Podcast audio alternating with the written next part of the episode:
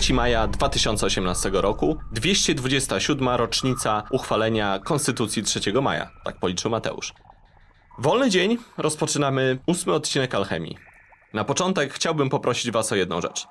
Popularny portal społecznościowy mocno przycina nam zasięgi postów, przez co jesteśmy coraz mniej widoczni. Chciałbym Was zachęcić do zostawiania lajków, serduszek, obserwowania kanału, subskrybowania, klikania na dzwoneczek.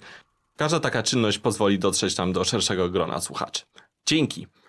Co usłyszycie w dzisiejszym odcinku? Tradycyjnie najnowsze wieści i komentarze od Mateusza, zbierał je przez cały tydzień w pocie czoła. Następnie mój wywiad z Arturem Karpińskim, współzałożycielem browaru Golem. Rozmowa arcyciekawa. Artur jest nie tylko inteligentny i przebiegły, ale nieustannie wyprowadza pytającego ze strefy komfortu. W laboratorium, tym razem prosto ze stajni, Olek Dziki Chórko i Janek Bret Gadomski zaprezentują trzecią i ostatnią część trylogii o fermentacji brytami. Ja nazywam się Przemek Iwanek i zapraszam Was do wysłuchania ósmego odcinka Alchemii, podcastu o piwie. Cześć Mateuszu. Cześć, witajcie, witam was wszystkich bardzo serdecznie po raz kolejny w ósmym odcinku już Alchemii. O czym nam dzisiaj opowiesz? O bardzo ciekawych rzeczach, jak zwykle, mam nadzieję. Na początek Beer of Challenge, czyli charytatywna inicjatywa założona przez Jepiwczan, członków grupy facebookowej Jepiwka. Ma łączyć fanów piwa z inicjatywami charytatywnymi. Dotychczas udało się zdobyć prawie 20 tysięcy złotych na Fundację Fasola, czyli Przemku zajmująca się czym? Fundacja wspierająca osoby z alkoholowym zespołem płodowym. Planach oczywiście wspieranie innych potrzebujących. Do inicjatywy dołączyły browary Piwoteka, Revolta, Tleń i Szpunt, poprzez m.in. stosowanie na butelkach kapsli Beer of Challenge oraz logotypu na etykietach. Także poznański pub Fermentownia czy sklep Butelka dołączyły do inicjatywy, a przede wszystkim wielu fanów piwa w całej Polsce. Dokładnie, którzy wspierają swoimi środkami tą szczytną akcję. Beer of Challenge ma swoją stronę na Facebooku. Polecam polubienie jej. Będzie tam się działo naprawdę sporo ciekawych inicjatyw charytatywnych. Bardzo to popieram. Kolejna inicjatywa charytatywna w ubiegły weekend we Wrocławiu odbyła się akcja Kup piwo dla zwierzaka. Wrocław jest znany z takich inicjatyw. Ja kojarzę, że przy okazji Wielkiej Orkiestry Świątecznej Pomocy bardzo podobną akcję zorganizowali. Mianowicie, im więcej piwa wykupiliście w multitapach, tym więcej pieniędzy trafiło do Stowarzyszenia Otwarte Klatki. Udział wzięło w niej 15 wrocławskich lokali z piwem rzemieślniczym. Nie wiem, czy została już ogłoszona kwota wsparcia. Też tego jeszcze nie wiem. Jeżeli wiecie, to koniecznie dajcie nam znać. Znany i lubiany w Polsce duński browar All nie wiem, czy dobrze powiedziałem. Przemku, ty jesteś ekspertem od wymowy. Od dykcji jestem ekspertem. No dobrze, nie wchodźmy w to. Uznajmy, że Tuol jest dobrym określeniem. Poinformował, że pracują nad stworzeniem piwa, uwaga, z dodatkiem czego? Jak myślisz? Widziałem, robaczków. Robaczków, dokładnie. Single Back IPA ma zawierać świerszcze lub mączniki. No cóż, chyba przebili w tym momencie brokreację u mnie i ich jaja bycze. Ciekawe, co będzie dalej.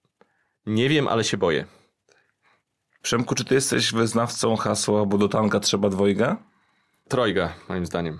Wyobraź sobie, że jeden z członków zespołu Budka Suflera, pan Romuald Lipko, lat 68, wyprodukował swoje piwo o nazwie Za ostatni grosz.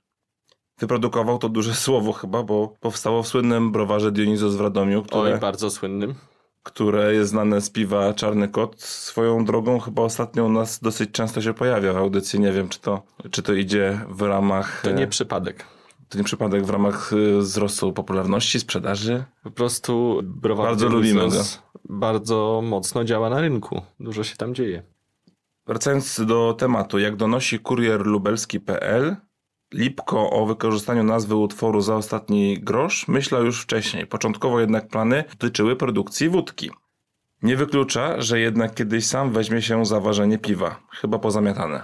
No ja myślę, że pan Lipko powinien pozostać przy tej wódce, którą produkuje, ale chyba mu coś tam znowu w życiu nie wyszło z tą wódką. Czym jak będzie z piwem. Piękne parafrazy i cytaty. Ministerstwo Browaru ma swój browar kontraktowy. Powstała już m.in. Tropical IPA. Browar ma się nazywać Browar Minister i pytanie, czy to jest dobry trop, żeby multitapy tworzyły swoje piwa. Nie jest to pierwszy raz i jeśli się ma kilka lokali, kto wie, czy to nie jest jakaś sensowna droga, żeby głównie w swoich punktach sprzedawać piwo. Zobacz, robi tak browar Bazyliszek, który jest powiązany z pubami Piwpa w Warszawie, trzema. I to jest chyba całkiem sensowne połączenie. Dotychczas chyba spotykaliśmy się z taką sytuacją, że powstawał browar i dopiero później otwierał swoją knajpę. Tak w większości przypadków kojarzę, że było. Natomiast jest wspomniany bazyliszek y, i piwpawy, które były na początku. Teraz jest Ministerstwo Browaru i Browar Minister. No i wiemy też o jeszcze jednej inicjatywie, która jest w przyszłości pewnie niedalekiej, a może trochę dalszej, czyli Jabir Łoki, który też otwiera swój browar niedaleko Warszawy. Dokładnie tak. Kontraktowo ważyły na przykład również chmielarnie w Warszawie, także takich przypadków było trochę więcej. Zobaczymy. Wróćmy jeszcze do tematu legalnego spożywania alkoholu w miejscach publicznych. Fajne podsumowanie, jak to jest w różnych krajach, przygotowało ostatnio na temat.pl. Mianowicie spożywanie w miejscach publicznych jest legalne m.in. w Anglii, Czechach czy Niemczech, a także w dalekiej Nowej Zelandii. Są oczywiście pewne wyjątki, jak na przykład w komunikacji miejskiej czy w specjalnie wydzielonych strefach. W Kanadzie na przykład czy w USA jest bardzo różnie w zależności od stanu. Na ogół nie można spożywać, natomiast można otrzymać mandat już nawet za otwarty kapsel nad butelką. Czasem policja zamiast karać mandatem po prostu wylewa trunek delikwenta. Władze robią jednak czasem także wyjątki na kampusach uczelnianych czy imprezach sportowych. Są także miejsca, gdzie spokojnie można spożywać sobie wino na przykład do jakiegoś, przy jakimś pikniku albo przy obiedzie w parkach we Francji czy, czy w Anglii. Trochę inaczej jest jednak w Szkocji, bo w Szkocji jest na przykład całkowity zakaz spożywania alkoholu w miejscach publicznych. A w Anglii nie można wchodzić do parku z butelką, ale z kubeczkiem już jak najbardziej tak. W Stanach na przykład na imprezach sportowych władze przymykają oko, jeżeli trunek jest przykryty folią lub jakąś torebką. Czyli zwyczajowo wygląda to bardzo różnie. A tymczasem w Polsce, w Warszawie dokładnie nad Wisłą już możemy pić legalnie. Były też informacje, że Wrocław czy Poznań nad Odrą i nad Wartą chcą wprowadzić też takie strefy, gdzie można legalnie spożywać alkohol. Nie wiem, czy zostało to prawo miejscowe już uchwalone. Jeżeli macie informacje, to oczywiście piszcie, czy Wrocław, czy Poznań, czy w innych miastach, gdzie można legalnie spożywać alkohol w miejscach publicznych. Będziemy o tym mówić. Powiedzcie nam, gdzie można spożywać w całej Polsce. Przejdźmy jeszcze do festiwali. W zeszłym odcinku wspominaliśmy o festiwalu w Owidzu u Welesa. który już będzie w najbliższy weekend. Organizuje go Muzeum Mitologii Słowiańskiej, czyli coś, co ja bardzo lubię, to znaczy odkrywanie naszej pra, pra, pra historii. Idzie w to na przykład również browar Perun. To jest coś tak jak na przykład wikingowie w Skandynawii. To jest nasza historia, o której dość mało wiemy, prawda? Tak, i w ogóle Browar Perun, z tego co kojarzę, wypracował, jeżeli można tak powiedzieć, wokół swoich piw taką bardzo fajną grupę fanów, właśnie jeżdżąc na festiwale związane z kulturą słowiańską. Mi się to bardzo podoba. 11 i 12 maja szykuje się w Warszawie piwna fiesta na ulicy Parkingowej. Ptaszki ćwierkają, że cichym współorganizatorem jest Bazyliszek i Piwpaw wspomniane już wcześniej. Wystawią się m.in. Nepomucen, Dr. Bru, Browar za miastem czy Browar Soho. W ten sam weekend, czyli 11-12 maja, w Elblągu odbędzie się, uwaga, pierwszy festiwal piw rzemieślniczych, ulica Grunwaldzka 135 w hali Mosir. Zapraszamy. Jeśli chodzi o rocznicę, to 12 maja na warszawskim Bemowie odbędą się drugie urodziny Birhabu, a w ubiegły weekend odbyły się trzecie urodziny krakowskiej kraftowni oraz piąte urodziny warszawskiego Cześcia. Bardzo hucznie obchodzone. Byłeś? Nie byłem, ale słyszałem. No, jak chyba każde urodziny piwne. Zwłaszcza cześć. I to wszystko ode mnie, Przemku, bardzo dziękuję i wszystkim słuchaczom. Dziękuję Ci bardzo, Mateuszu. Przejdźmy zatem do wywiadu z Arturem Karpińskim z browaru Golem. Jesteśmy w Poznaniu, w centrali piwnej, na ulicy Mickiewicza. Adam stoi za barem, w sklepie właściwie. Jest ze mną Artur Karpiński. Cześć Arturze. Cześć. Jesteś moim krajanem, to już się zgadaliśmy wczoraj, bo też pochodzisz z Podlasia. Tak, tylko że z Białego Stoku. Czyli z tego północnego, ja z południowego. Dokładnie. Doskonale. Pierwsze pytanie. To jest pytanie, nad którym głowiły się latami najtęższe umysły browar Bizu. Czym jest browar kontraktowy? Hurtownią. To już? To A musisz chcesz dłuższe, więcej wiedzieć. wiesz, wypowiedzi, bo to co... Nie no, żartuję. Browar kontraktowy jest to inicjatywa ludzi, którzy chcą coś zrobić w zakresie sprzedaży swoich pomysłów piwnych, niekoniecznie inwestując w to grube miliony, by budować własny browar fizyczny. I dzięki temu, że jest możliwość kontraktowania w istniejących już browarach, chociażby tacy ludzie jak my, browar Golem, możemy się realizować, mimo tego, że zaczynaliśmy praktycznie od zerowego budżetu, bo mieliśmy tyle pieniędzy, żeby uważać jedno piwo, a żeby uważać drugie, to musieliśmy poczekać, aż pierwsze się sprzeda w całości. I dzięki temu dzisiaj setki, tysiące klientów naszych mogą pić piwa browaru Golem. Gdyby nie było możliwości istnienia browarów kontraktowych, to nigdy by ci ludzie browaru Golem nie pili, gdyż po prostu by nigdy nie powstał. W takim razie powiedz mi, kim jest Artur Karpiński w browarze Golem? Jest jednym z trzech wspólników. Oprócz mnie jest Michał Kamiński i Sebastian Łęszczak. We trzech tworzymy Browar Golem. Założyliśmy naszą inicjatywę w 2015 roku. I ja zajmuję się razem z moimi wspólnikami designem receptur, czyli we trzech siadamy i wymyślamy. Jest to zawsze praca wspólna. Ktoś Czyli coś... jesteś designerem. Wszyscy jesteśmy designerami. To jest burza mózgów. Okej. E, Bo gdyż dla mnie proces tworzenia piwa składa się jakby z trzech głównych etapów.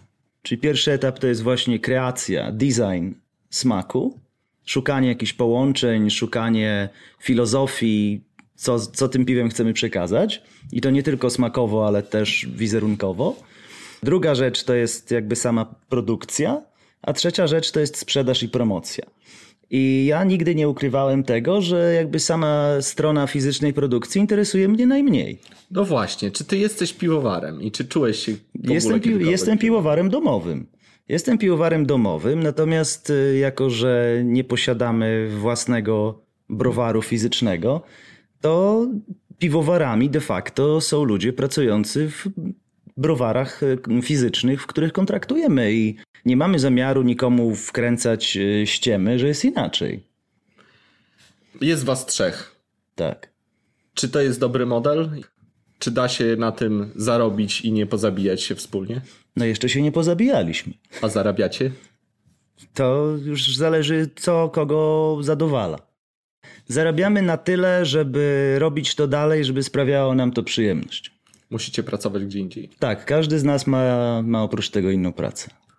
Czyli jeszcze za mało, żeby poświęcić się wyłącznie na design piw. No na pewno, na pewno chcielibyśmy więcej, chcielibyśmy cały czas się rozwijać, zdobywać nowe rynki, rozwijać produkcję, sprzedaż i tak dalej. Arturze, nie ukrywasz swoich wyrazistych poglądów, prawda? Na social Nie wiem. media na przykład. No, Ale to raczej prywatnie. Tylko i wyłącznie prywatnie, nie przekłada się to w żaden sposób na Nie. browar. Ale ludzie, którzy cię znają, wiedzą, że ty to jesteś ty. No to dobrze. Zawsze lepiej, żeby ludzie cokolwiek wiedzieli, niż żeby być anonimowym, prawda? Czy twarzujesz browarowi golem, czy nie? Każdy z nas twarzuje. Więc jednak te twoje poglądy w jakiś sposób będą zauważalne. Nie uważam tak. Uważam, że sprawy prywatne, a sprawy zawodowe to są dwie różne rzeczy. I nie można mówić, że ktoś ma się w jakikolwiek sposób ograniczać e, w swoich prywatnych sprawach czy poglądach, dlatego że twarzuje czemuś, że pracuje gdzieś.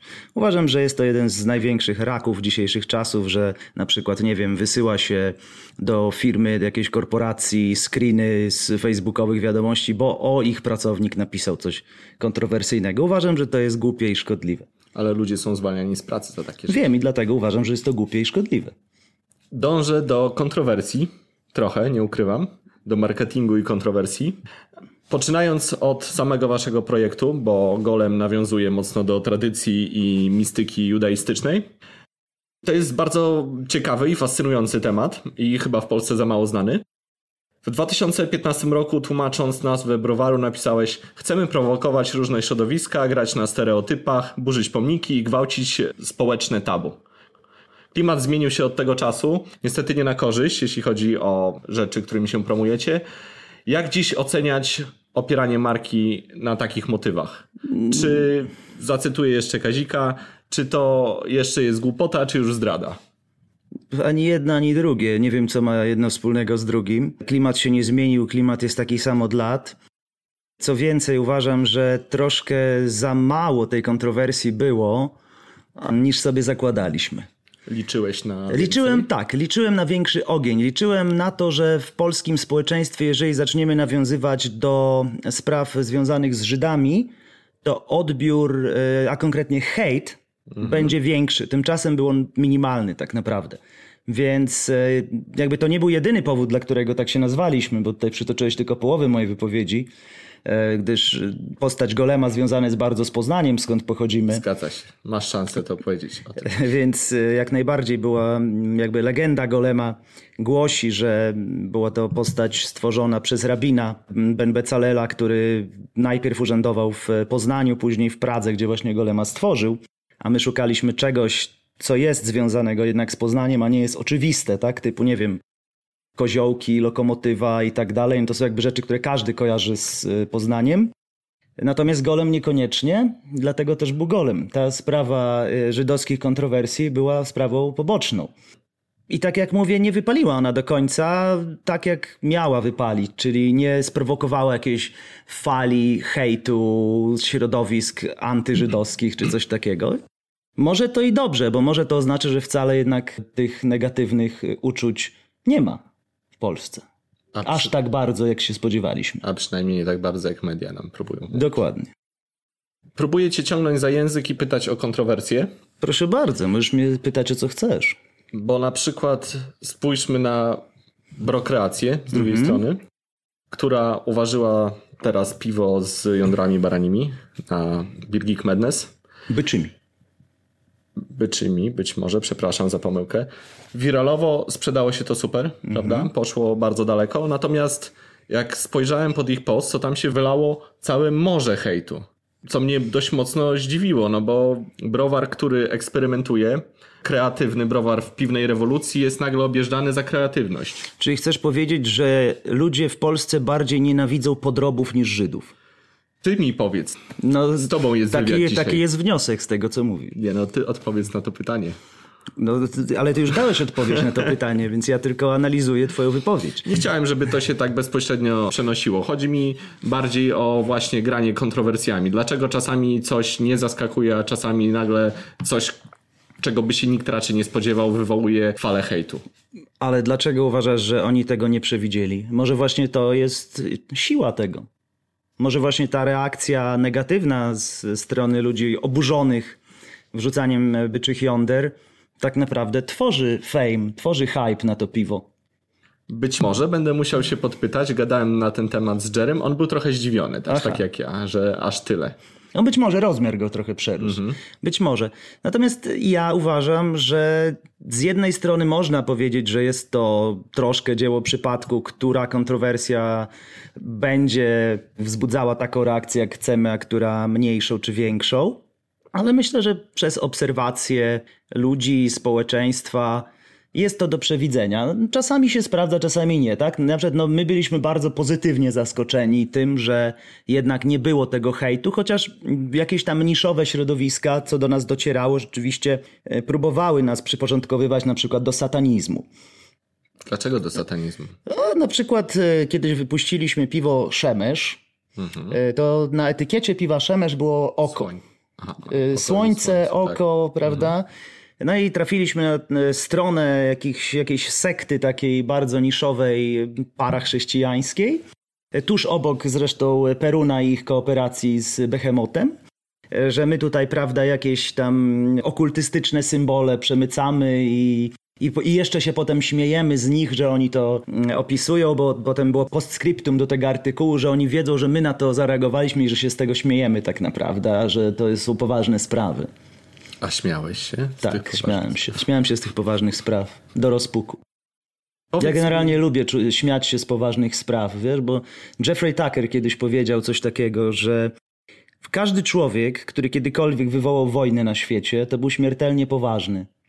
Nikt nie wywołuje wojny dla śmiechu. Jakby wszyscy byli bardziej wyluzowani i mniej poważnie podchodzili do życia, to by nie było wojen i konfliktów. A ty nie boisz się, że kiedyś te twoje kontrowersje tak kogoś strasznie właśnie wkurzą, że odbije się to na tobie jakoś personalnie, nie wiem, zacznie cię jakoś objeżdżać w internecie albo dzwonić do ciebie na numer telefonu albo no dobrze, nie wiem, złapie cię na festiwalu i będzie cię szarpał. Wiesz, jaka to będzie reklama? Wszystko dla reklamy? Nie. Nie no, śmieję się, bo to jest, to jest e, jak dla mnie jakaś abstrakcyjna sytuacja. Myślę, że nie żyjemy w świecie neandertalczyków, nic nie umując naszym przodkom. I nie, nie potrafię sobie wyobrazić takiej sytuacji. Zresztą nie uważam też, żeby w jakikolwiek sposób e, nasza działalność browarowa miała, nie wiem, za mocno prowokować ludzi. A jeżeli, jeżeli tak jest, no to raczej to ci ludzie powinni się zastanowić nad sobą. Bo jakby nasza działalność jest zawsze pozytywna i nastawiona na promocję dobrych rzeczy, a piętnowanie złych rzeczy. To może za mało jesteście kontrowersyjni. Być za mało może, być może tak jest. kijek w szprychy. Być może, być może masz rację. Może powinieneś się bardziej postarać, Arturze. Być może, być może masz rację. Być może jest to jedna z rzeczy, które musimy dopisać do naszej to-do list. Dobrze. Zawsze staramy się, nagrywając, przynajmniej ja starałem się podpytywać o takie rzeczy, które by mogły pomóc ludziom, którzy są na rynku, którzy wchodzą dopiero na rynek, zwłaszcza.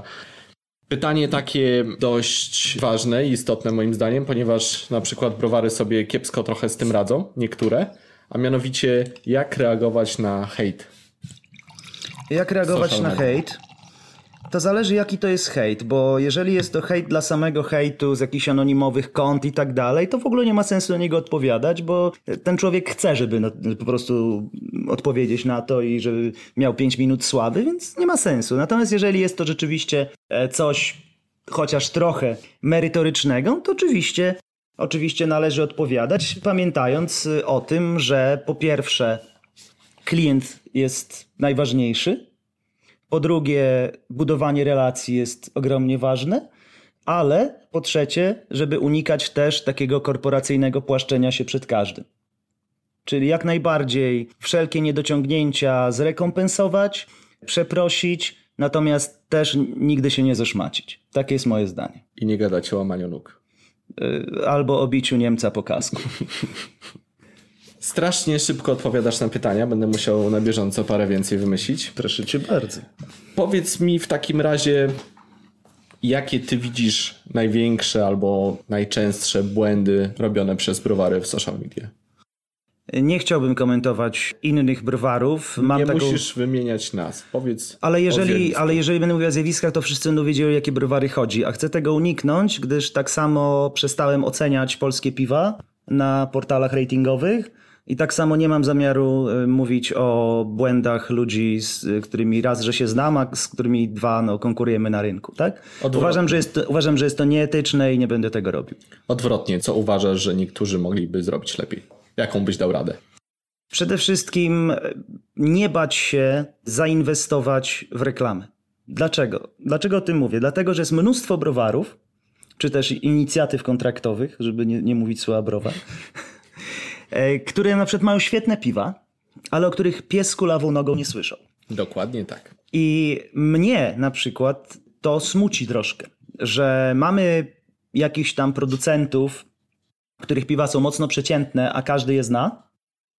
A mamy producentów, czy też kontraktowców, których nikt nie zna, ale gdy na przykład podchodzi się na ich stoisko na festiwalu, albo się przypadkowo bierze na przykład butelkę w centrali piwnej, to się okazuje, że jest to świetne piwo i wtedy człowiek sobie zadaje pytanie, dlaczego ja wcześniej nie słyszałem o tym browarze.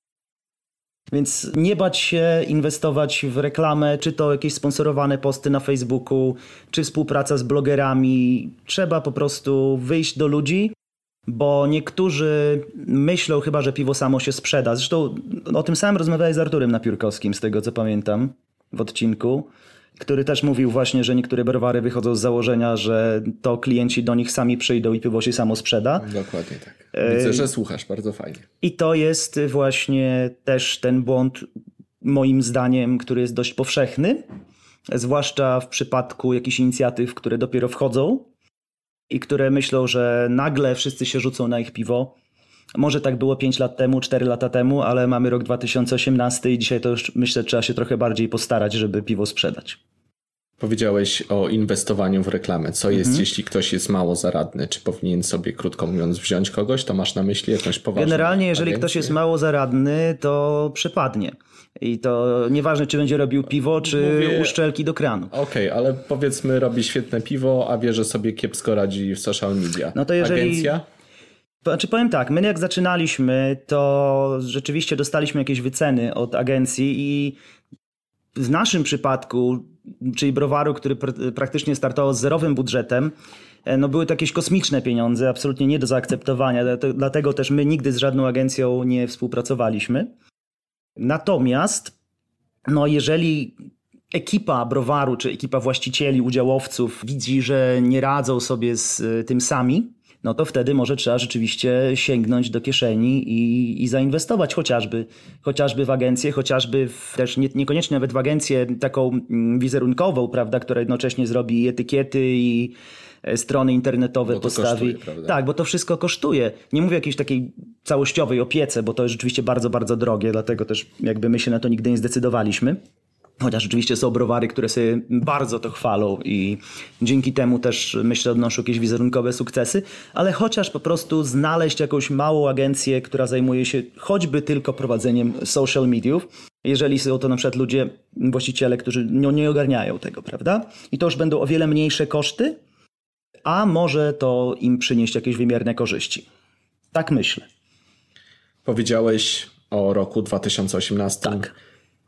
Gdybyś teraz miał wystartować przepis na udany debiut browaru w 2018 roku? To pierwszy robić dobre piwo.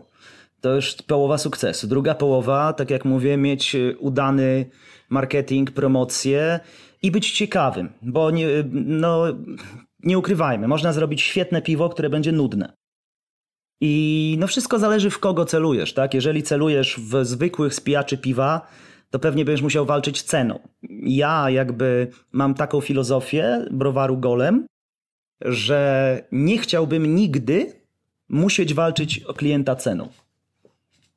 Po prostu. Dlatego, że my chcemy robić rzeczy na tyle ciekawe, na tyle nowatorskie, albo przynajmniej śledzące trendy, ażeby ludzie chcieli to piwo wypić i dla nich nie będzie miało znaczenia, czy za butelkę zapłacą 8 zł czy 15. Po prostu. Więc jeżeli robisz coś ciekawego, coś nowatorskiego, jeżeli jeszcze potrafisz to ładnie przekazać, pokazać, jeżeli pojedziesz na festiwal, zrobisz jakiś event, zrobisz y, krano przejęcie, zrobisz y, kooperację. Z... Przebierzesz się za wilka. Przebierzesz się za wilka. To działa. To to działa, prawda? Także coś trzeba zrobić. To nawet jeżeli zrobisz dobre piwo, a nie zrobisz tym nic, tylko powiesz, prawda, okej, okay, uważyłem fajne piwo i ono rzeczywiście jest dobre, no to okej, okay, to uważyłeś fajne piwo ono jest dobre, ale co dalej, tak? Więc to jest to. Natomiast e, jeżeli jeszcze wracając do do tego, co mówisz, czyli do przepisu na sukces. Ja nie mam złotego przepisu na sukces. Też uważam, że my moglibyśmy być dużo, dużo dalej i dużo więcej osiągnąć, gdybyśmy pewnie mieli jakieś większe doświadczenie w tych sprawach, ale my startowaliśmy zupełnie od zera. Dlatego jakby to jest też jakby nasz urok, że my nie jesteśmy korporacją, nigdy nie będziemy korporacją, nie chcemy być korporacją, nie lubimy korporacji, albo przynajmniej ja nie lubię korporacji, bo też nie chcę się wypowiadać za wszystkich.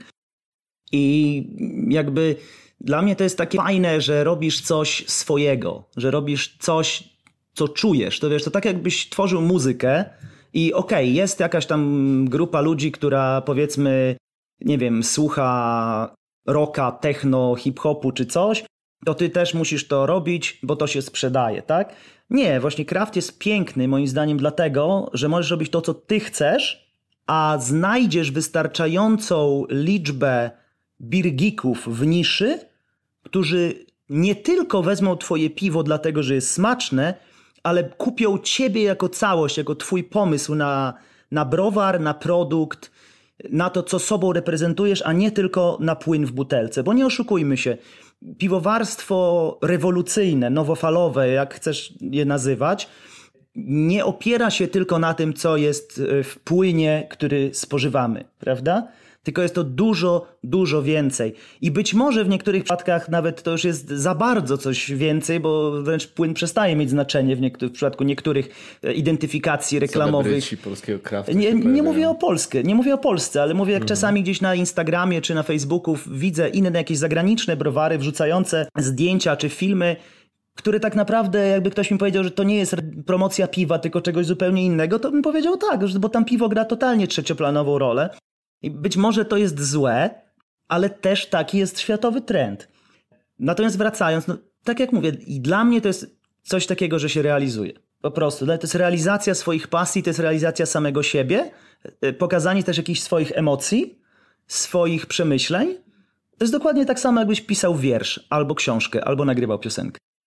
To jest coś, Dla mnie, co... przepraszam, jeszcze ci wejdę tylko w słowo. Dla mnie piwowarstwo, ale nie w tym sensie fizycznym, technologicznym, takim bardzo właśnie inżynierskim, tylko w tym takim bardziej kreacyjnym, designerskim, to jest sztuka. Ale sztuka w znaczeniu właśnie nie, bo mówi się craft, czyli rzemiosło, prawda? A jest różnica Tak. między rzemieślnikiem i artystą. I artysta nie musi być dobrym rzemieślnikiem. I Włosi tego mają artisanal, czyli właśnie bardziej sztuka, prawda? Te piwa. Ale to po włosku to znaczy rzemieślnik, y, więc rzemieślnik, artysta u nich to są bardzo po- pokrewne Dobra, to nie słowa. błysnąłem, okej. Nie, nie, po prostu to są bardzo pokrewne, pokrewne słowa w języku, tak? W tych językach romańskich. Sztuka, sztuka czy rzemiosło, to tam są bardzo jakby z tej samej rodziny te słowa. U nas są to jakby dwie różne rzeczy, prawda? Więc to jest akurat kwestia tam e, językowa. E, Natomiast ja właśnie bardziej to piwowarstwo nowofalowe traktuję jak sztukę, czyli narzędzie realizacji swoich emocji, niż sam technologiczny proces. Chciałem, jak ci przerywałem, to Mhm. chciałem powiedzieć o tym, że cydrownicy założyli Stowarzyszenie Cydrów Autorskich. Okej, fajnie. I to właśnie jest chyba to, co ty mówisz, że Tak. osoba reprezentuje i tworzy, kreuje coś, co można nazwać, moim zdaniem, Super. można nazwać sztuką. Tak, to jest tak samo jak masz restauracje autorskie, prawda? Gdzie ten szef kuchni tak naprawdę sprzedaje wizję kuchni, wizję siebie, gdzie przychodzisz i płacisz za całość przekazu, a nie tylko za to, co masz na talerzu, bo czasami na talerzu masz za przeproszeniem jedną frytkę i trzy ziarnka groszku i płacisz za to 100 zł, ale to jest coś, e, co chciał ci przekazać, coś, coś chciał przekazać ci przez to szef kuchni, któremu za to zapłaciłeś. I moim zdaniem właśnie to jest to kuchni nie zawsze gotuje jeszcze. Otóż to, właśnie, dlatego ja mówię, że Jest kreatorem. dlatego ja wolę właśnie widzieć siebie w roli współkreatora, tak, razem z całą naszą trójką, niż rzemieślnika, który rzeczywiście wsadza ręce w proces technologiczny. Doskonale. Artur pod koniec się rozkręcił, bo już miałem obawy, że będzie za krótki wywiad. Ale to jeszcze chyba nie koniec. Jeszcze... Nie, jeszcze wcale nie. Jeszcze No. parę pytań.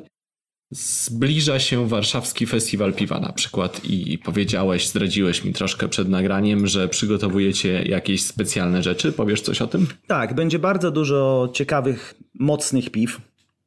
W jakiej formie to jeszcze zaprezentujemy, to czas pokaże. Natomiast na pewno będzie mnóstwo, mnóstwo cymesów. Będziemy mieli premierowo nasz pierwszy słodki stout. To się ludzie śmieją, bo ja zawsze mówię, że nie lubię słodkich piw.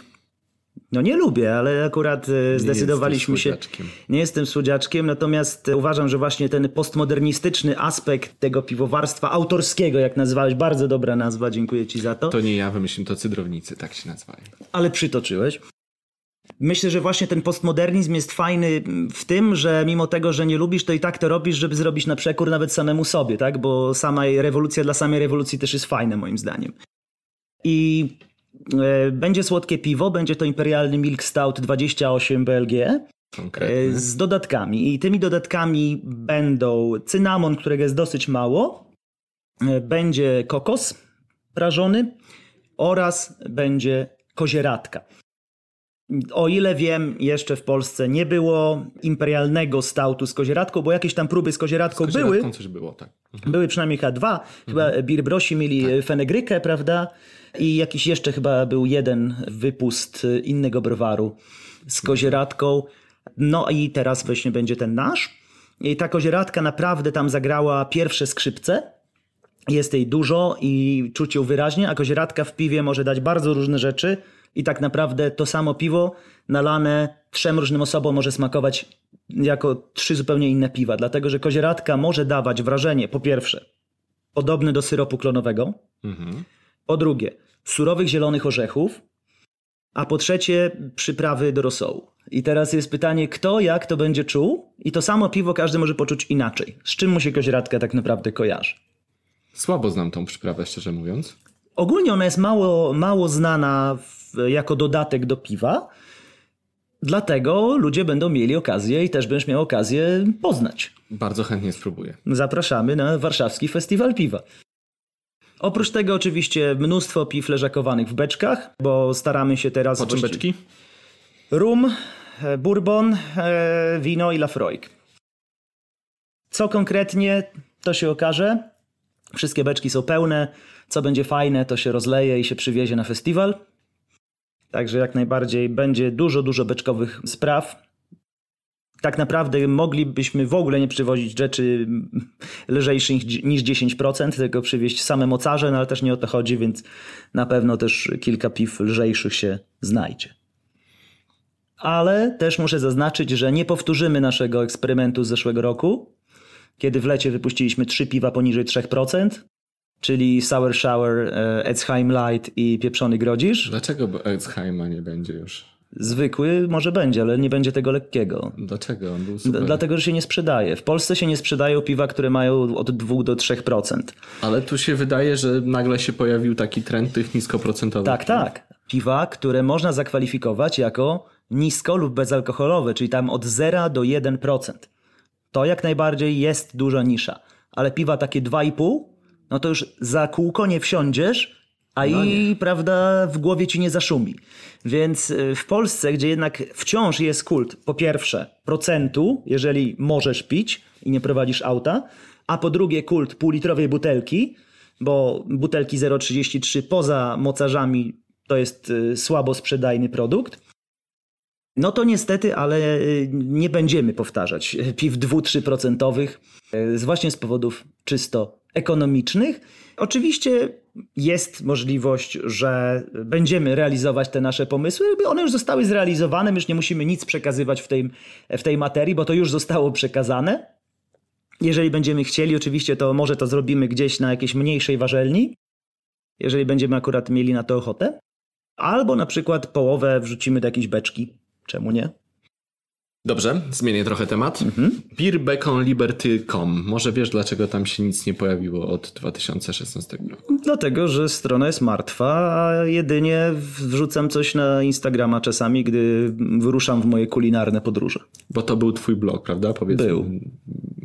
Już nie, nie wrócisz do niego? Nie. Znaczy został jakby przeniesiony tylko do formy obrazkowej na, na Instagramie. Robię zdjęcia y, smacznego jedzenia. Nie masz czasu, czy nie masz ochoty? Jedno i drugie. Ja mam, y, w ogóle ja bardzo często mam słomiany zapał. Jestem mistrzem zaczętych i niedokończonych książek, zaczętych i niedokończonych płyt, y, zaczętych i niedokończonych jakichś moich y, wielu spraw właśnie typu blogi, typu pisanie książki jednej, drugiej, trzeciej, dziesiątej. Zawsze zaczynam, a bardzo szybko mi się to nudzi. Ogólnie jestem człowiekiem, który bardzo szybko się nudzi rzeczami, które nie dają mu natychmiastowych i silnych bodźców emocjonalnych. Ja potrzebuję mieć cały czas napływ silnych bodźców, które po prostu mnie stymulują. Jeżeli coś mnie nie stymuluje, jeżeli coś nie daje mi tych bodźców, to ja to rzucam w kąt. I wracając właśnie jakby do samej idei craftu. Gdybym ja miał robić, czy podpisywać się swoim nazwiskiem, czy nazwą naszej firmy pod ciągle tym samym piwem, nawet jeżeli ono by na początku nie było nudne, ale to jest znowu to samo piwo po raz 50, to dla mnie to już by była taka nuda, że bym po prostu chyba naprawdę zaczął sprzedawać uszczelki do kranu, bo byłoby to ciekawsze. Nienawidzę nudy, nienawidzę rutyny, nienawidzę powtarzalności, uwielbiam ciągle coś nowego. E, Ja wiem, że taki klient jak ja jest obiektem hejtu, nawet samej branży, gdyż bardzo często się mówi, że o, bo taki to przychodzi do multitapu, patrzy na tablicę, e, 12 piw i mówi, e, nic nowego i wychodzi. Tak, to właśnie jestem ja. Jak ja się tego nie wstydzę. Jak e, patrzę na tablicę. Armani go nienawidzą. Tak, jak patrzę na przykład w multitapie, co jest na ekranie, to najpierw biorę to, czego nie piłem. I zazwyczaj na szczęście tych piw jest tyle, że mogę zawsze wziąć coś, czego jeszcze nie piłem i, i zarówno ja, jak i barman jest szczęśliwy. Natomiast rzeczywiście, jeżeli wchodzę do miejsca, gdzie patrzę na tablicę i są same rzeczy, które już piłem i nie ma czegoś, co jest takiego, że w przeszłości zapadło mi w pamięć, po prostu wspominam to piwo jakoś nocami, to wtedy patrzę na butelki, a jak w butelkach też nie ma nic ciekawego, no to idę do innego multitapu, bo nie ma sensu. Jak to mówi Tomek Kopyra, tak, życie jest y, za krótkie, żeby pić y, kiepskie piwo, a ja to zmienię, nie kiepskie, a nudne. Życie jest zbyt krótkie, żeby pić nudne piwo i rozszerzę to jeszcze. Życie jest zbyt krótkie, żeby robić nudne rzeczy, a nudne, czyli powtarzalne. Czy chcesz powiedzieć przez to, że browar Golem nie będzie za bardzo powtarzał swoich piw? No to już widać, prawda, że my raczej stronimy od powtarzania piw. Jeżeli powtarzamy jakieś piwo, to robimy to raz na rok. Rzadziej, no nie wiem, czy jakieś piwo powtórzyliśmy, może naftali. Naftali chyba tylko było jedynym piwem, które powtórzyliśmy w tym samym roku a pozostałe piwa, no Dybuk na przykład, czy, czy Lilith, to, wszystkie, to wszystko były jakby powtórki po roku. Hopken Hopken, piwo, które w marcu miało swoją premierę. To jest y, piwo, które najczęściej chyba poza naftali powtarzaliśmy, ale każde było inne. Bo naftali było identyczne za pierwszym, drugim razem. Dybuk tam się troszkę różnił. Lilith była identyczna, natomiast Hopken Hopken, mimo że to jest w tej chwili tak naprawdę czwarta wersja, bo y, piwo 444 uważane dla szynkarni to też był tak naprawdę trzeci Hopken. Każdy z nich jest inny. To nie jest to, że to jest ten sam hop tej samej recepturze, że prawda, to, to nie jest tak, że ja dzwonię do browaru i mówię, słuchajcie, pamiętacie, robiliśmy takiego hopkena, zróbcie takie samo. Nie, nigdy tak nie jest bo każdy hopken jest inny. W jednym były dodatki, w drugim nie było dodatków. Mówię tutaj o suszonych owocach. W dwójce był grapefruit, w trójce były mandarynki i cytryny. Drożdże zmienialiśmy chyba ze trzy czy cztery razy. Zasyp się tam troszkę minimalnie różnił. Tutaj dodaliśmy na przykład płatki e, pszeniczne. Wcześniej nie było płatków pszenicznych, był słód bursztynowy, teraz nie ma słodu bursztynowego.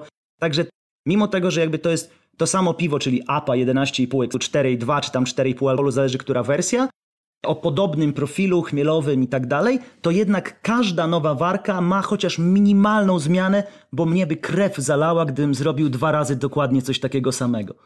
Wiesz, tak jak są ludzie, którzy mają nerwicę natręstw i muszą 7 razy w prawo, 7 razy w lewo przekręcić, to ja mam zupełnie odwrotną nerwicę natręstw, że ja nie mogę zrobić dwa razy tego samego, ja muszę chociaż troszkę inaczej, bo inaczej mi krew zaleje. Co jest stałego w takim razie w twoim życiu? Czy masz jakieś rzeczy, które są oddycham. No, chociaż wiesz, skład powietrza się ciągle zmienia, powietrze jest coraz gorsze, więc też chociaż tak sobie wmawiam, że nawet to powietrze jest trochę inne. Nie? Każdy dzień jest inny. Ja staram się, żeby każdy mój dzień był inny, nawet czy w mojej drugiej pracy zawodowej, czy w, czy w życiu osobistym. Staramy się z moją partnerką nigdy nie chodzić dwa razy do, nie wiem, do tej samej restauracji w przeciągu jakichś tam paru miesięcy, bo też jestem jakby, tak jak wspomniałeś o moim martwym blogu, no to też jakby jestem ogromnym zwolennikiem tej całej kuchennej, kulinarnej rewolucji. To były ciekawe rzeczy. Dziękuję. Natomiast tak jak ci mówię, że uwielbiam coś robić nowego, więc co tydzień tak naprawdę powstaje nowa restauracja autorska. Mniej lub bardziej. W Poznaniu, w Warszawie, wszędzie, tak? w dużych miastach. I ja bardzo ch chciałbym do wszystkich zajść, ale to jest tak samo jak z piwem. Nie, nie, nie spróbujesz w tej chwili już wszystkich piw wychodzących w Polsce na rynku, prawda? No i też nie zajdziesz do każdej restauracji, umówmy się. A chciałbym, więc codziennie staram się robić coś nowego. Codziennie coś odkrywać, codziennie znaleźć coś, czego nie robiłem wcześniej. Bo jeżeli mój dzień minie dokładnie tak samo jak dzień poprzedni, to uważam, że to jest dzień zmarnowany. W podcaście o piwie pojawiła się filozofia życia po raz pierwszy. Dziękuję Ci bardzo, Arturze. To poprzedni rozmówcy nie. Mało. Mało, mało. okej, okay, dobrze. Mało. Ostatnie pytanie, bo już mamy mhm. dość długi wywiad. Powiedz mi jakiś cel golema coś, do czego dążycie albo co bardzo byście chcieli osiągnąć. Mhm. E, I tutaj znowu jakby zatoczymy kółka, może nie kółko, tylko klamrą taką zepniemy z początkiem naszej dzisiejszej rozmowy. Wiele kontraktów w tym momencie odpowiada budowa własnego browaru. Zgadza się. A ja tak nie powiem, bo ten model jakby nie jest przeze mnie preferowanym. E, dlatego też odpowiem tak, jak powiedziałem to podczas rozmowy na festiwalu Birgoszcz, Celem Golema jest być najlepszym browarem na świecie. Może nie dzisiaj, może nie za rok, ale kiedyś na pewno. Oczywiście jest to jakiś azymut, do którego należy dążyć i który być może nigdy się nie spełni, bo taki jest cel utopii, ale cel utopii jest też taki, żeby wyznaczała kierunek, w którym warto podążać. Więc być może nigdy nie będziemy najlepsi na świecie, ale będziemy do tego dążyć i dzięki temu będziemy stawali się coraz, coraz lepsi. Bardzo ambitnie, tego Ci bardzo życzę Tobie i całemu Golemowi. Dziękuję Ci bardzo Dziękuję za Ci bardzo również. fascynującą rozmowę. Dziękuję. Tak oto zakończył się wywiad z Arturem Karpińskim. Mam nadzieję, że Wam się podobał. A teraz przejdźmy do laboratorium, gdzie Olek i Janek, czyli monstersi, opowiedzą o bretach.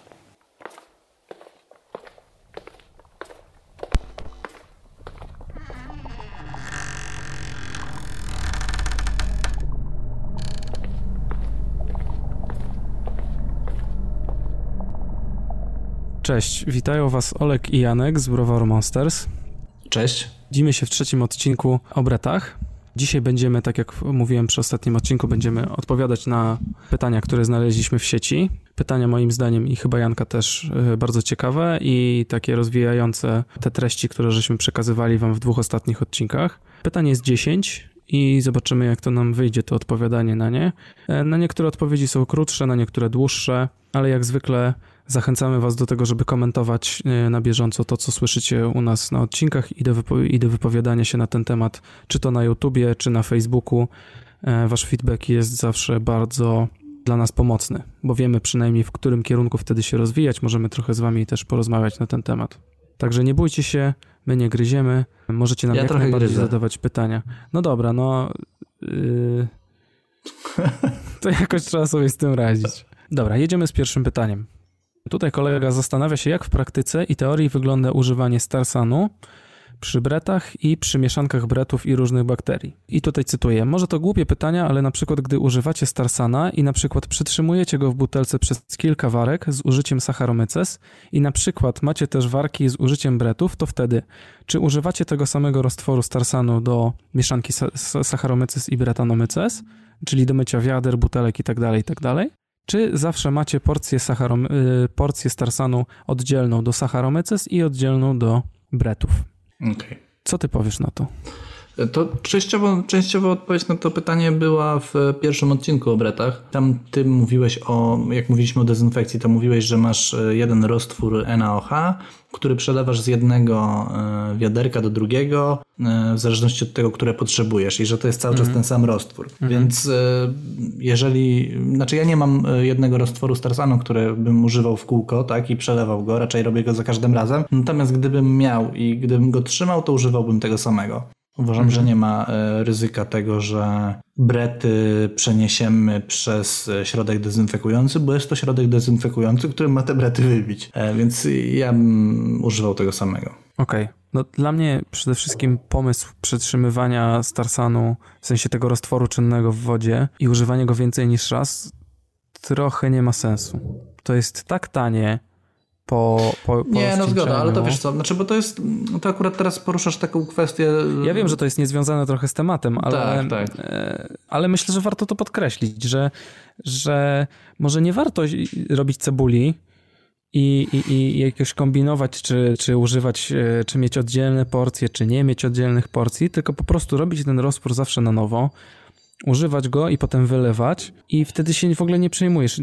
I jeden problem ci z głowy e, odchodzi. Wiesz o co chodzi? Znaczy nie, no e, słuszne jest to, co mówisz, natomiast jeżeli ktoś chce przycebulić jednak i trzymać ten, ten, to e, zalecałbyś posiadanie oddzielnych roztworów, czy... czy... Tak.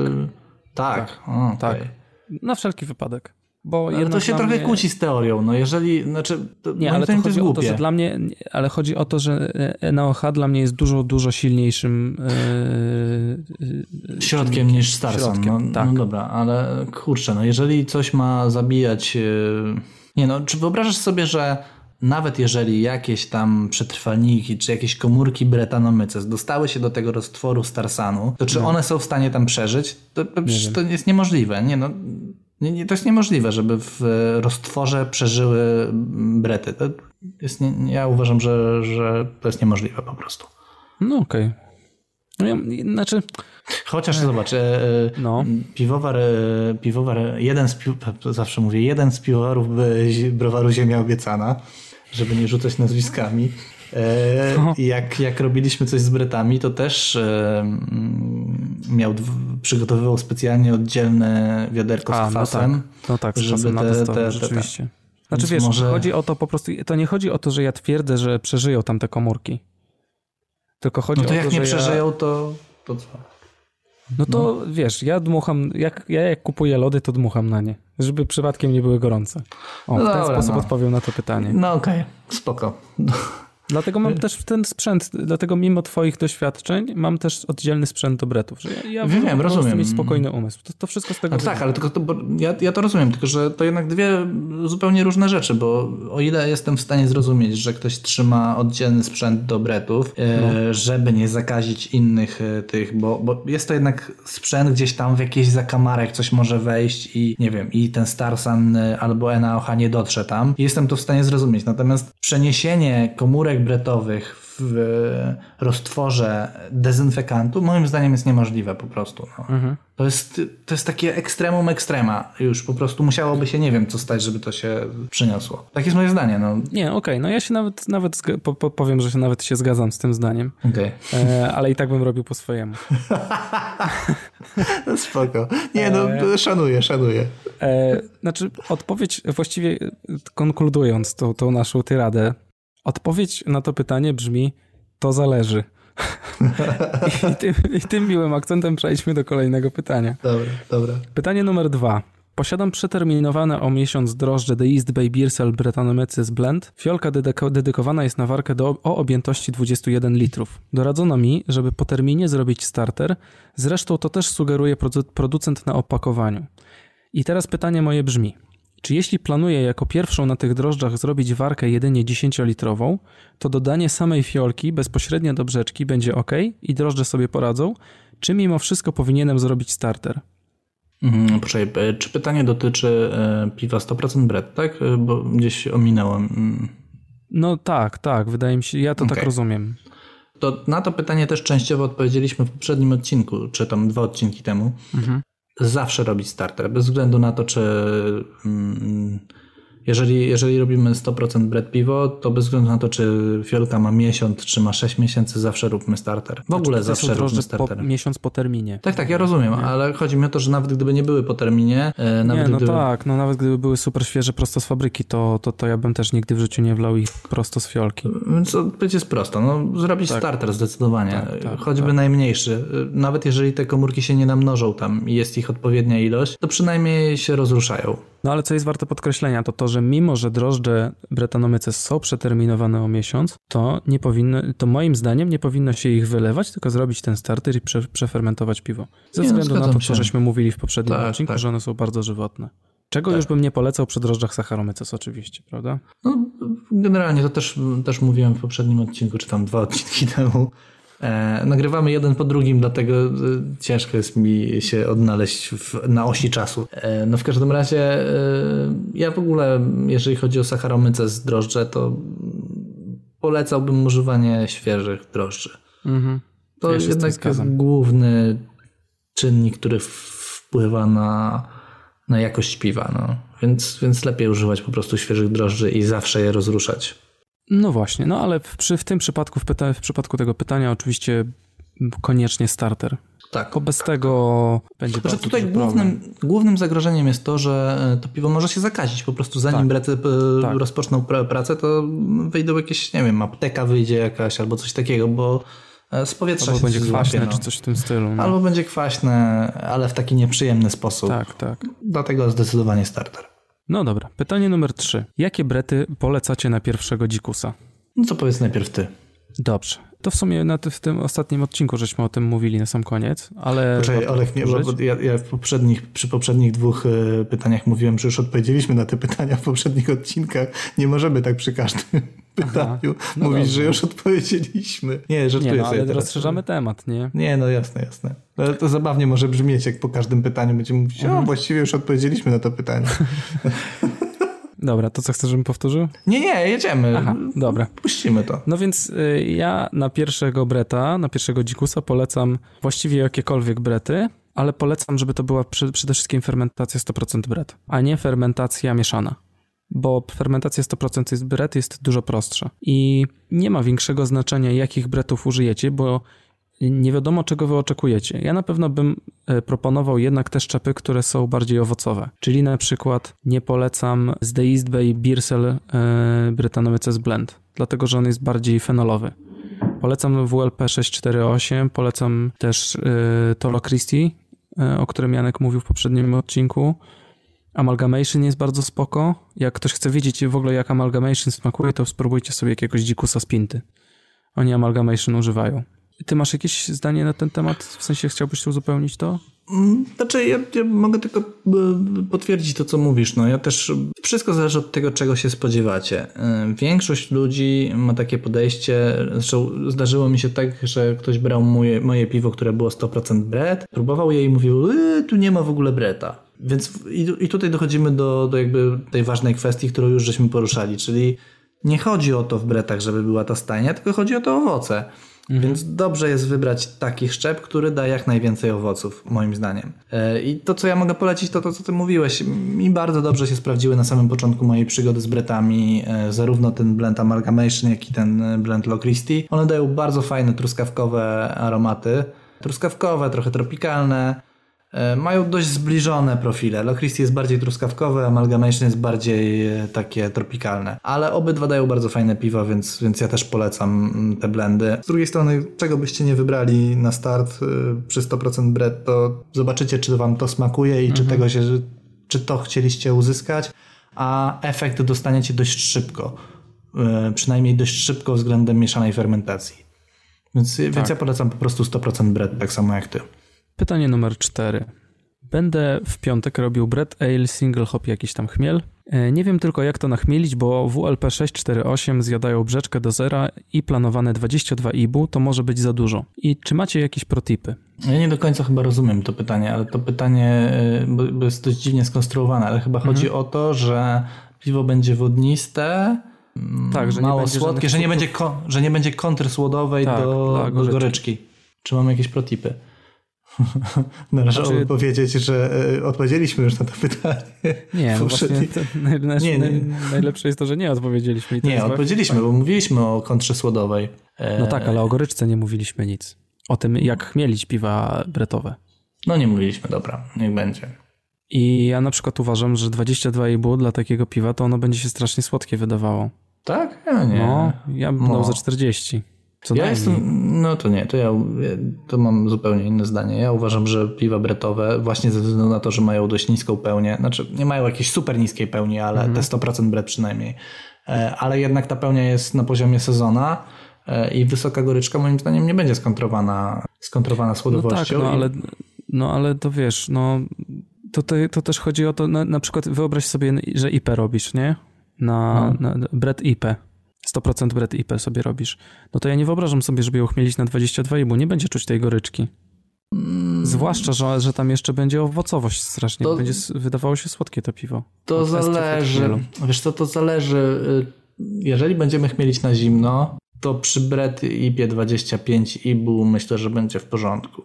Naprawdę? E, Ja bym tak, tak zrobił, tak, dlatego że Okej. ja bym wrzucił bardzo dużo chmielu na cichą e, i z tego chmielenia na, na zimno e, No wiem. dość sporo goryczki by weszło moim zdaniem i wydaje mi się, że dwa- znaczy ja bym tak robiłem takie piwa, które chmieliłem bardzo słabo na goryczkę albo nawet w ogóle chyba nie chmieliłem na goryczkę i nie wydawały mi się zbyt mało gorzkie.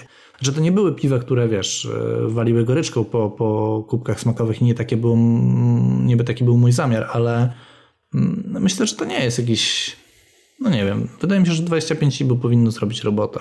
E, Więc, znaczy, odpowiadając na pytanie, czy mamy jakieś e, protipy i czy 20, planowane 25 IBU może być za dużo, to zdecydowanie nie będzie za dużo. To myślę, że obydwaj się z tym zgadzamy, tak? Mhm, tak, tak. Ty tak. byś nachmielił wyżej, ja może Tak. niekoniecznie, chociaż jeżeli ktoś lubi goryczkę i lubi goryczkowe IPA, to można jak najbardziej nachmielić to jeszcze mocniej.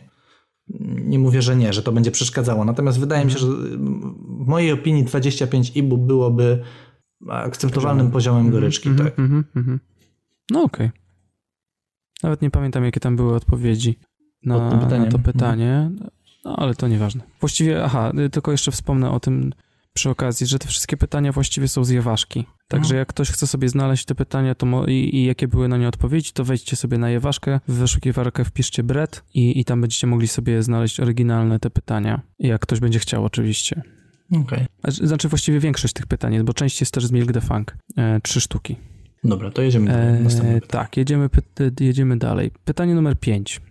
Ma ktoś doświadczenia w dodawaniu gęstwy z bretów na cichą? Z tego co wyczytałem, to underpitching jest zalecany, żeby uzyskać fajne nuty funky. Teraz pytanie, ile dać tej gęstwy i czy są jakieś kalkulatory do bretów? Ja tutaj to pytanie wybrałem głównie dlatego, na te, ze względu na te kalkulatory, Mhm.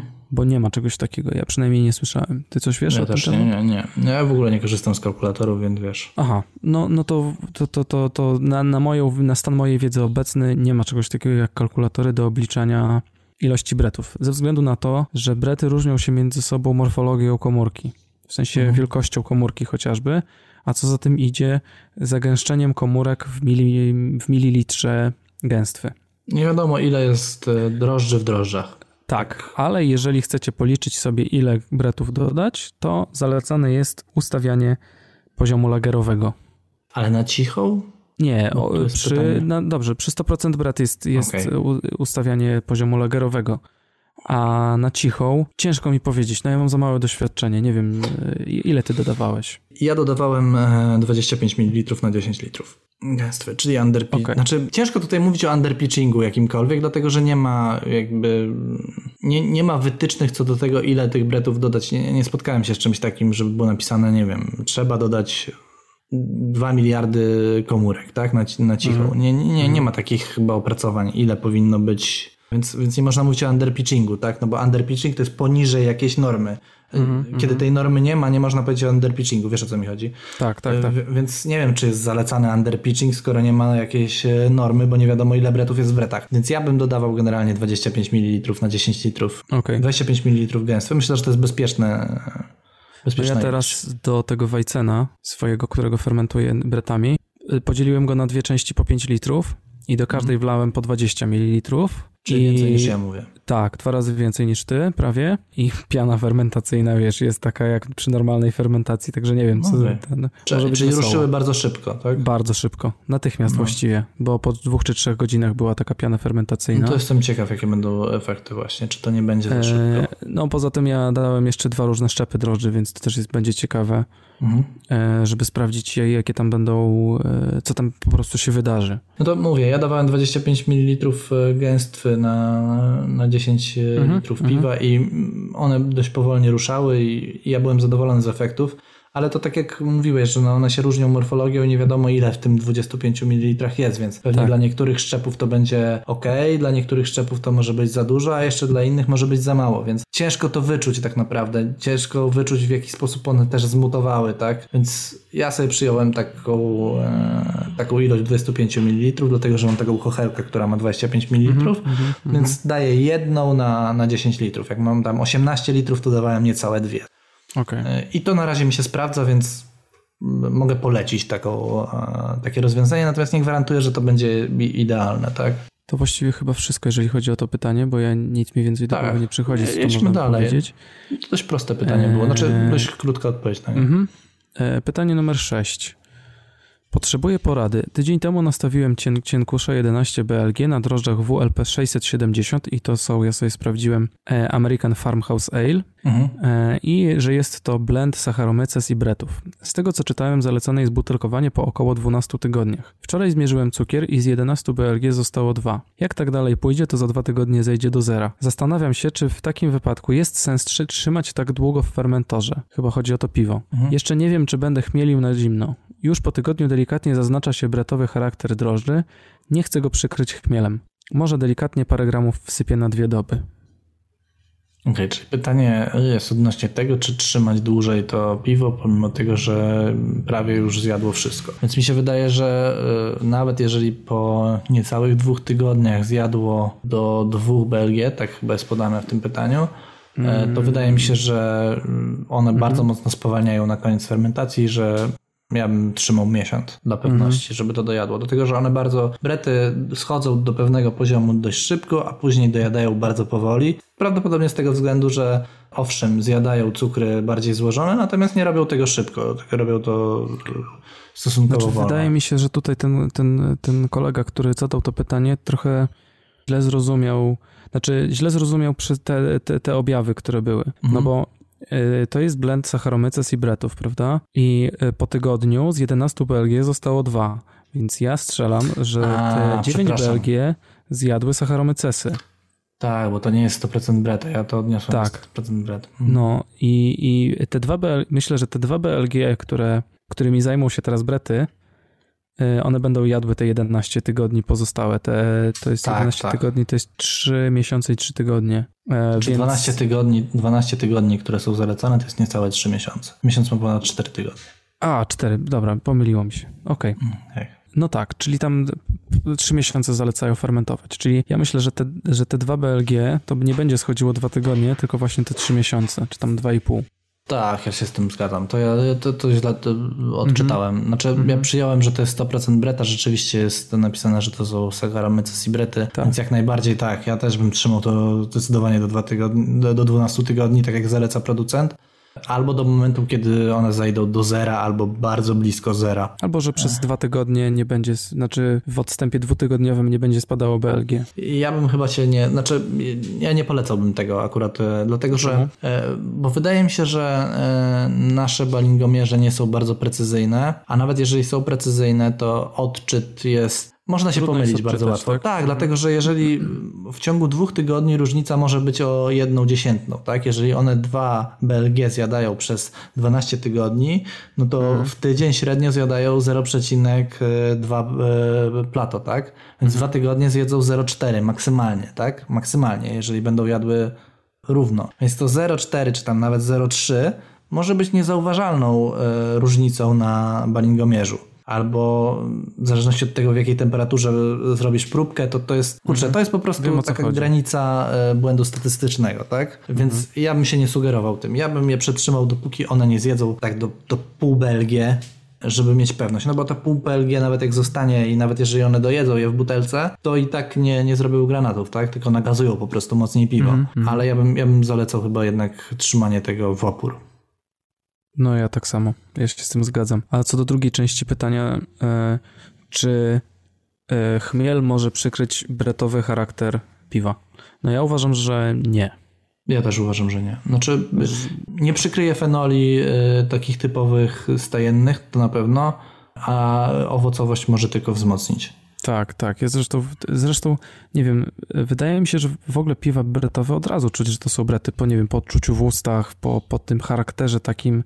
One mają swój sznyt taki. Jeżeli ktoś ma doświadczenie z bretami, to, to tak, ale osoby, które nie, nie mają doświadczenia z bretami, to nie zauważą tego. Zresztą to, to jest y, też to, co mówiłem wcześniej, że dawałem ludziom piwa bretowe, którzy mówili, tak, o w ogóle to bretów. bretów. nie. Więc ktoś, kto nie, obco, nie obcuje dużo z piwami bretowymi albo nie ważył ich w domu, może mieć z tym trudność. Może masz no. rację. Może masz E, rację. No ale w każdym razie chmiel nie jest w stanie przykryć charakteru bretowego. Tak, no to ja to nie zgadzamy. wierzę. Nie jest. Znaczy ja prawie każde swoje piwo 100% bret chmieliłem i, i czuć ten bretowy charakter. No. Mhm. No ja u mnie tak samo. W każdym piwie. No dobrze, chcesz coś jeszcze dodać do tego Nie, pytania, nie, lecimy do następnego. Dobra. Myślę, Pytanie numer wyczerpaliśmy 7. Pytanie o risa z bretami. I co byśmy polecili i e, jakieś protipy? E, chcę uważać coś takiego i tu zasadnicze pytanie, czy jeżeli dodam brety po fermentacji, to jaką one mają tolerancję na alkohol i jak długo to trzymać? Z tego co ja pamiętam, to brety mają tolerancję, w zależności oczywiście od szczepu, e, na alkohol do 15%. Tak, Więc ja bardzo też, dużo. ja też zawsze przyjmuję taką kwotę, znaczy taką, taką wysokość. Mhm. I właściwie ja bym spokojnie wrzucał, oczywiście dopóki nie jest to jakiś ris w 40 plato, który odfermentował do dwóch.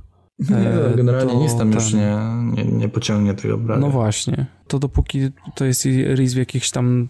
Normalny, standardowy, który Nie, ma tam tak, 24-26 plato, to nie ma w ogóle żadnej obawy. Mm, Tak, to ja się z tym zgadzam. można dodawać. Tak, jeżeli nie przejmowałbym się przy rysie tolerancją e, na alkohol bretów, bo one spokojnie wytrzymają więcej niż z 99% szczepów Saccharomyces. Więc tym się w ogóle bym nie przejmował. A druga część pytania jest o to, jak długo to trzyma. Mhm. E, No więc ciężko to określić. No, prawdopodobnie one się w pewnym momencie zatrzymają. No, u mnie się zatrzymały stosunkowo wysoko na siedmiu plato aż i nie chciały dalej ruszyć przez dość długi czas, więc ja je po prostu zabutelkowałem. Natomiast nie jestem pewien, czy one nie zaczną dojadać w butelce i czy nie zjedzą więcej. I myślę, że to jest na tyle niezbadany temat, że ciężko jest jednoznaczną odpowiedź dać na to pytanie. No, trzymać na pewno totalne minimum to jest 3 miesiące. Ja myślę, że nie przekraczałbym tego terminu. Wcześniej bym na pewno nie tak, butelkował. tak, tak, tak. No, zwłaszcza risa, w którym jest Zwłaszcza mnóstwo risa. cukrów do przejedzenia. Dokładnie tak. Czy one w risie zjedzą do zera? Jestem wątpię. przekonany, że nie. Do zera na pewno tego nie zjedzą. Czy zjedzą Znaczy, to... nie no, po 20 latach może i zjedzą, no ale nie w takim rozsądnym czasie jakimś, prawda? Takim, po którym się tego risa wypije. Myślę, że tam są tak skomplikowane cukry w pewnym momencie e, robione i z tych Mhm. palonych słodów, że myślę, że brety tego nie tkną. I myślę, że coś tam na pewno zostanie. Do zera nie, ale Mhm. myślę, że do dwóch, trzech mogą zjeść. No. Wszystko zależy od, od szczepu. Ja tutaj akurat bym badał, e, żeby mieć pewność, badałbym mm, Odfermentowanie. odfermentowanie, tak. Mhm, mhm. Co jakiś miesiąc na przykład i zobaczył, jak to się tam rusza. No tak, Że jak się- nie wiem, stoi w jednym miejscu przez miesiąc, to, No to prawdopodobnie dalej nie pójdzie. tak. Nie wiem, czy ty masz jakieś inne zdanie na ten temat, albo Nie, coś, nie. Znaczy, ja też mam jakoś- małe doświadczenie. Ja się trochę bałem tych mocnych piw jednak z bretami. I jeszcze mi, marzy mi się ciągle 100% bret. Ris. jakieś takie, wiesz, 20 plato, jakiś, yy, nie wiem, tam ris czy barley wine. Muszę w końcu Robiłem się coś takiego. coś takiego. Robiłem e, fesa, no, nazwałem to fes, no, czyli taki ta bieda ris. Z malinami? Ten z malinami, tak. No. I robiłem go 100% bread. Ale to było, ile plato tam było? 19,6. Okej, okej, no. E, i- ale nie wiesz co, nie pamiętam do ilu one zjadły. To ja sobie sprawdzę w swoich notatkach. No spoko, chciałem teraz powiedzieć też e, ile one zjadły na, na jakby na fonii, tak? Fonia A, się na fonie, no. No to... E, to, To jest warka 85. Mogłem nie zmierzyć też. Hmm. Do 3,5 zeszło. Czyli nie jakoś Normalnie. strasznie nisko. No. I one się nie przegazował. On, tam jest problem generalnie. Ono wychodzi z butelki bardzo intensywnie, ale to z tego względu, że bardzo źle odfiltrowałem maliny. Maliny. mhm. I one po prostu podrywają wszystko. Natomiast piwo jest prawie że płaskie, więc one nie dojadły za dużo. Mhm. Więc to tak jak żeśmy mówili w sumie w, w odcinku o y, 100% bread fermentacji, że one tam nie schodzą do tak, tak nisko jak przy y, fermentacji mieszanej, więc to 3,5 to jest, to jest myślę optymalny wynik. Jedziemy dalej? Tak, jedziemy dalej. No. Dobra, i tutaj już się teraz zaczynają pytania z Milk the Funk, czyli będę musiał tłumaczyć na bieżąco, ale to nic. E, więc pierwsze pytanie, a, a ósme w naszym zestawieniu jest e, o to, jakie są najlepsze e, szczepy drożdży Brettanomyces do IPy i czy lepsza jest fermentacja 100% bret, czy fermentacja mieszana? Chcesz ty najpierw powiedzieć, czy chcesz, żebym ja To powiedział? mogę ja powiedzieć. Znaczy, No to ja IPy rzadko robię, bo nie lubię, ale ja uważam, że zdecydowanie fermentacja 100% bret do IPy. Najlepszymi szczepami są moim zdaniem e, WLP 648, Locristi, Brettanomyces Blend z The East Bay i Amalgamation Blend z The East Bay. Trzy, trzy szczepy, które ja bym w pierwszej kolejności rozważał, jeżeli chodzi o bret IP. Okej, ja się z tym zgadzam. Dodam tylko tyle, że. Zgadzam się ze wszystkim, co powiedziałeś. Dodam tylko tyle, że to 100% bret ze względu na to, że po prostu jest więcej tych estrów e, i brety w, fermentacji 100% bret dają dużo bardziej zbliżony profil do IPA niż, e, niż brety wrzucone na drugą fermentację, czyli w fermentacji mieszanej. I z tego względu 100% bret zdecydowanie się do tego bardziej nadaje. Poza tym jednak w IPA poszukujemy e, aromatów chmielowych, a to, że chmiel się nie utlenia w IPie, nie w Bret IPie, nie znaczy, że te aromaty chmielowe nie, e, nie obniżają się. One się obniżają, natomiast nie dają nieprzyjemnych aromatów. A jednak ta bretipa powinna być taka mocno chmielowo świeża, tak? Więc wydaje mi się, że to musi być szybko przeprowadzona fermentacja, do tego też 100% bret. Mhm. I chmielenie na zimno, tak jak I standardowo. na zimno. Standardowa. goryczka, tak jak już wcześniej mówiliśmy, trochę niższa goryczka niż, Tak. e, niż przy tym. No i płatki owsiane najlepiej, albo jakieś żytnie. Chociaż lepsze A. owsiane, bo nie dadzą takiego Gluta. e, kisielu. No dobra, to co, jedziemy dalej? Następne, tak. E, pytanie numer 9. o to, czy przy butelkowaniu z bretami dać mniej cukru niż przy piwach na Saccharomyces i rozumiem, że to jest związane z możliwymi granatami Tak, i tak. tym powolnym dojadaniem przez brety e, wszystkiego, co tam się znajduje w tej butelce. No i co, ty, ty dajesz mniej cukru czy nie? Wiesz co, ja chyba, ja ogólnie swoje piwa nisko nagazowuję. Ja, ja wolę jednak tam na między 2 i d- 2,1 a 2,3 objętości. Zawsze. No ja, ja, ja też, znaczy ja mam dokładnie takie same podejście, ja też swoje piwa gazuję albo od 2.0 do 2.4, tak? Mhm. Wyżej nie wchodzę właściwie, nawet przy sezonach nie, nie gazuję tego mocniej, Tak. chyba że pod tam konkurs to różnica wtedy... nie jest. Tego, tego aż tak nie czuć, ja mam wrażenie. Pewnie nie czuć, znaczy są ludzie, którzy lubią bardziej nagazowane piwa, ale wr- wracając do pytania, jeżeli gazujecie piwa wyżej, na przykład nie wiem, na 2.7, 2.8, to ja bym jednak dawał mniej cukru. Ja bym gazował je nisko, Tak, bo nigdy nie wiadomo, co one tam jeszcze odpierdzielą w tych butelkach, więc chyba, że one zjadły do zera, no to wtedy mamy tak czystą kartę i wiemy, że tam nie ma żadnego cukru, który one mogą dojeść, tak? Więc wtedy możemy sobie idealnie zaplanować e, tą refermentację. Natomiast w momencie, kiedy zostały cukry resztkowe i nawet jeżeli one się zatrzymały, to, to są brety. To- jest nieobliczalne drożdże, więc nie wiadomo, jak się zachowają w butelce i czy czegoś nie dojedzą, więc ja bym dla bezpieczeństwa dał mniej. Albo jak chcecie dużo nagazować, to butelkujcie po prostu w butelki szampańskie. W grube, No tak. Tak. w grube butelki, które wytrzymują do 7 objętości na przykład. To jest w sumie dobra porada. Generalnie jest, jeżeli ktoś się boi granatów e, przy bretach, to niech wybiera grubsze butelki. Bo ja na przykład nie patrzę na to w ogóle, ale to jest, to jest bardzo dobra rada. No, dziękuję bardzo. Proszę. E, e, a właśnie, y, tutaj ja, ja bym chciał jeszcze jedną rzecz, na której mi zależy, żeby o niej powiedzieć e, przy tych bretach to i przy tych butelkach szampańskich, e, trochę abstrahując od tematu. To jest to, że można spróbować sobie dodać brety, Brety na refermentację. tak, w trakcie butelkowania piwa na Saccharomyces. I tutaj, jeżeli chcecie próbować takich rzeczy, to ja bym w ogóle cukru nie dodawał do, do butelkowania, tylko same brety i butelkował koniecznie w butelki szampańskie. Ale- zielone, takie grube. Spoko, to jest bardzo fajny pomysł e, i fajnie, że to powiedziałeś. A teraz jeszcze takie, takie pytanie, a ile byś dodawał tych, e, i tej gęstwy bretowej do butelki? Łyżkę na 10 litrów. W sensie, Łyżkę, duż, a na 10 litrów, dobra. Myślałem, że do butelki bezpośrednio. Nie, nie, nie, absolutnie. Nie, tak z 10 ml bym dodał, czy tam nawet Okej. 20 ml, tak jak ty dodawałeś 25 ml. Okej. Dokładnie w tych samych proporcjach bym to robił. No dobra, spoko. E, Bardzo bo, fajny pomysł. Bo, bo to widzicie wtedy na bieżąco, otwierając tą butelkę co jakiś czas, jak to piwo się zmienia. Bardzo Możecie fajny pomysł. próbować na drugich, na, na, na ten. I pytanie ostatnie. Czy z bretami można uważać każdy styl piwa? Czyli czy do każdego stylu piwa można dodać bretów, albo przy użyciu bre- bretów przefermentować każdy styl piwa? Co ty sądzisz na ten temat? Nie wiem, szukam czegoś, do, do czego brety by się nie nadawały.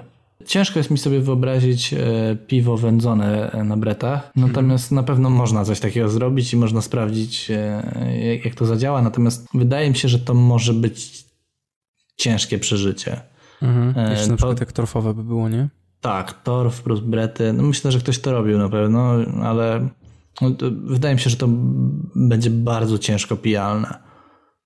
Ale tak to kurczę, ja bym walił do wszystkiego. Zresztą kiedyś miałem taki pomysł, żeby każde piwo, które uważyłem, od, odlewać go 5 litrów i dodawać brety. Okej. E, Jakoś mi to nie wyszło, ale, ale chyba jeszcze wrócę do tego pomysłu. Mhm. No, E, fajne jak się skończą było. konkursy. Bo To... możesz wtedy porównać sobie bezpośrednio, nie? Tak, tak. Czyste piwo i co brety wniosły do niego. A tak, co nawet kiedyś, No? nawet kiedyś na Allegro chyba już byłem bliski kupienia takich pięciolitrowych szklanych baniaczków, karafek. Mhm, mhm, mhm. Tam chyba z 10 chciałem tego kupić i po prostu napełniać je i zostało odstawiać na pół roku, niech one sobie tam dojadają, no nie? No ale w końcu tego nie zrobiłem, ale myślę, że po, jak się skończą wszystkie konkursy i jak już e, się skończy puchar tegoroczny, Opadnie to, bitewny kurz.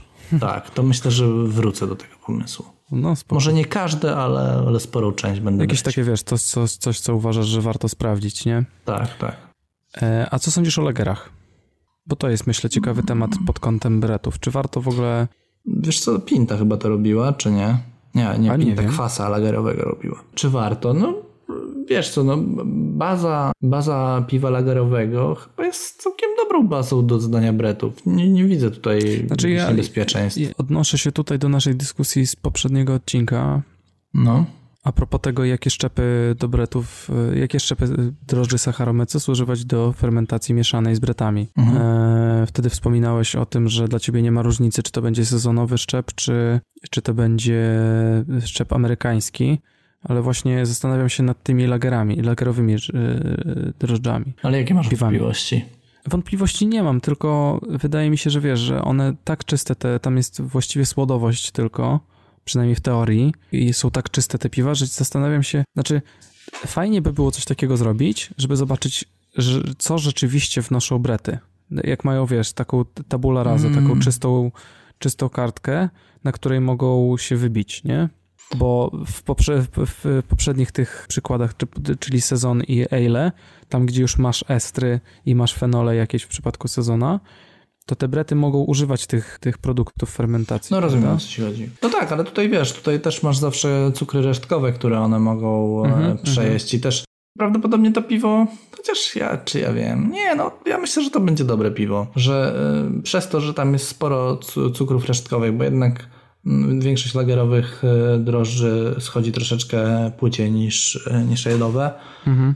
przynajmniej u mnie tak w domu jest, to myślę, że tam jest na tyle duże pole do popisu dla bretów, że ja myślę, że to mogą być całkiem fajne piwa. Bym się chyba nie hamował przed tym. No i to jest myślę, że też dobry pomysł, jeżeli komuś na przykład y, mocno diacetylowy wyjdzie ten lager, żeby dodać Tak. bretów, no bo brety są znane z tego, że e, to w Redukują. pierwszym odcinku żeśmy mówili, że redukują diacetyl do etanolu. No, No, dobra. skończymy, tak? Tak, to mamy chyba wszystkie pytania omówione. Tak jak mówiłem na początku, jeżeli macie jakieś pytania do nas, jeżeli chcielibyście skomentować nasze odcinki, to oczywiście zachęcamy do tego zarówno na YouTubie, jak i na Facebooku. Możecie też do nas prywatnie oczywiście pisać i bardzo chętnie odpowiemy na wszystkie wasze pytania i wam, i wam pomożemy w miarę naszych możliwości. A dzisiaj po tym wyczerpującym wieczorze i nagraniu dwóch odcinków e, dziękujemy wam za to, że jesteście z nami, że nas słuchacie. Do zobaczenia w kolejnym odcinku, prawda Janku? Tak A jest. Do usłyszenia. Do usłyszenia. Cześć. No na razie, cześć. To wszystko na dzisiaj w ósmym odcinku Alchemii. Dziękujemy bardzo za wysłuchanie i zapraszamy na kolejny już za dwa tygodnie w czwartek. Cześć! Piąte urodziny. Cześć! Nie, poczekaj, bo ja mam takie pozakonkursowe pytanie. Dobrze. Czy zawsze sikasz e, przez zapięty rozporek? Ktoś mi już kiedyś to pytanie zadawał, już nie pamiętam dlaczego. Ja pewnie. To, to jest To pewnie jest z ty. filmu. To jest z A, filmu. aha, To jest aha. z Killera. Ryba Aha. wąskiego pytał, czy zawsze. Dlatego spodziewałem się, że odpowiesz zawsze, bo tak jest A. w tym filmie. No, ale ja, ty mnie kiedyś uczyłeś odpowiadania na to pytanie, ale ja już zapomniałem tego. spoko. Dobra, to lecimy ten. Mm, dobra. Nie wyszedł żart, więc trudno. Y, Ja myślę, że taki suchar warto umieścić. Zobaczymy. E, Tak. No ale dlaczego? Było dobrze. Ja sobie to... W środku zdania. Przede wszystkim wielu panów, fanów... Przede wszystkim wielu, Wielu panów. fanów. Przede wszystkim wielu fanów piwa, którzy wspierają akcję swoimi środkami. Chciałeś powiedzieć piwami. Haha, zagrałem cię. Nie, no...